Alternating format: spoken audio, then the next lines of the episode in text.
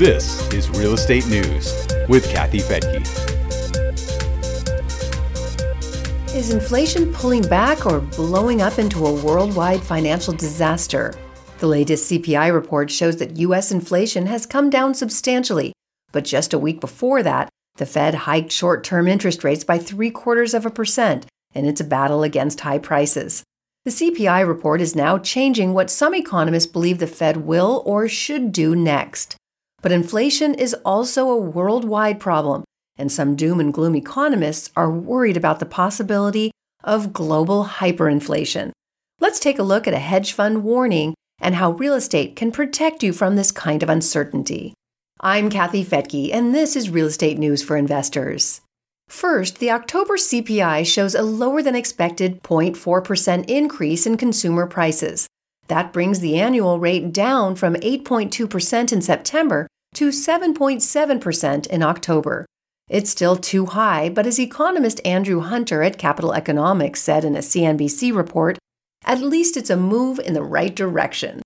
The report triggered a huge stock market rally right after the report came out, with the Dow closing up more than 1,000 points.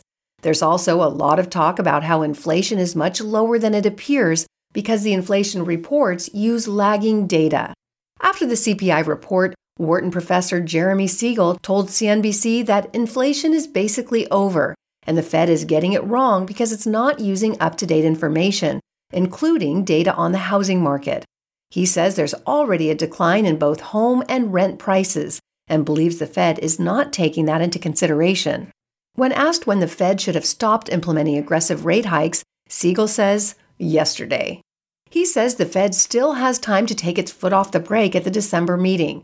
Any decisions at that meeting will also be influenced by the next CPI report for November, which will be released just ahead of that meeting.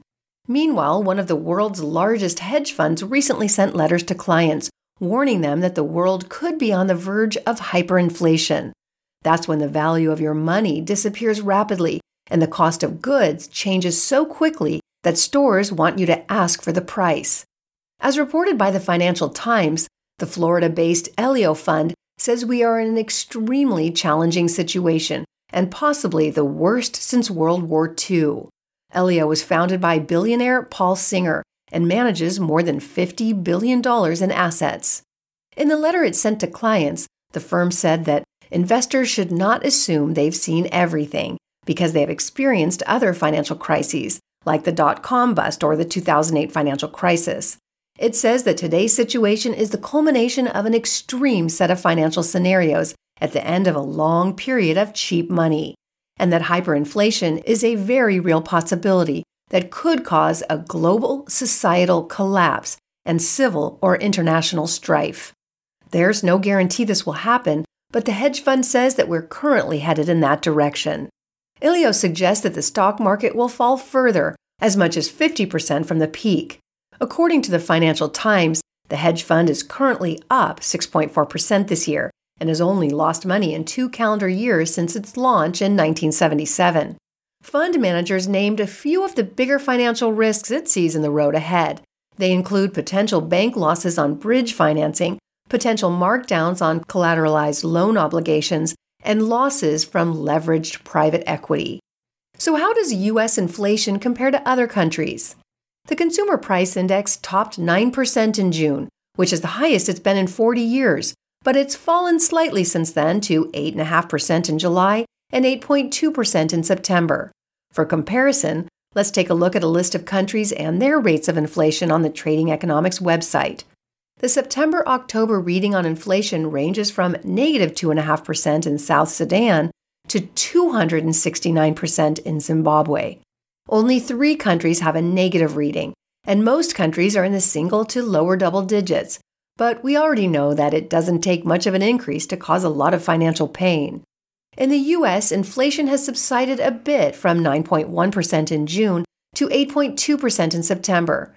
Our neighbor to the north in Canada, the inflation rate is 6.9%. To the south in Mexico, the inflation rate is 8.7%.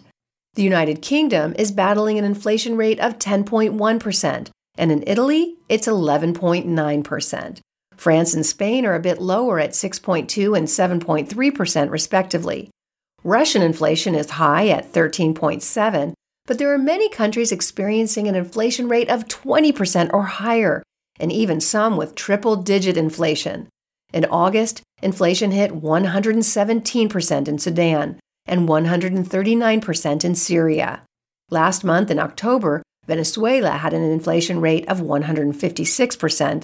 Lebanon is up to around 162, and then there's Zimbabwe, which I previously mentioned, at 269%. Those are annual rates of inflation, so none of them meet the definition of hyperinflation. According to USNews.com, hyperinflation is a phenomenon in which the prices of goods and services in an economy rise uncontrollably in a short period. It's typically considered hyperinflation if prices rise by 50% or more in a month, which is an annualized inflation rate of at least 14,000%. Not all financial experts agree with the idea that hyperinflation will cause havoc around the world.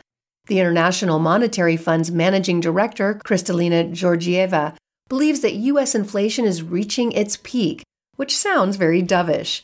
She told Bloomberg, I'm not going to jump ahead of data, but it is very possible that we're peaking.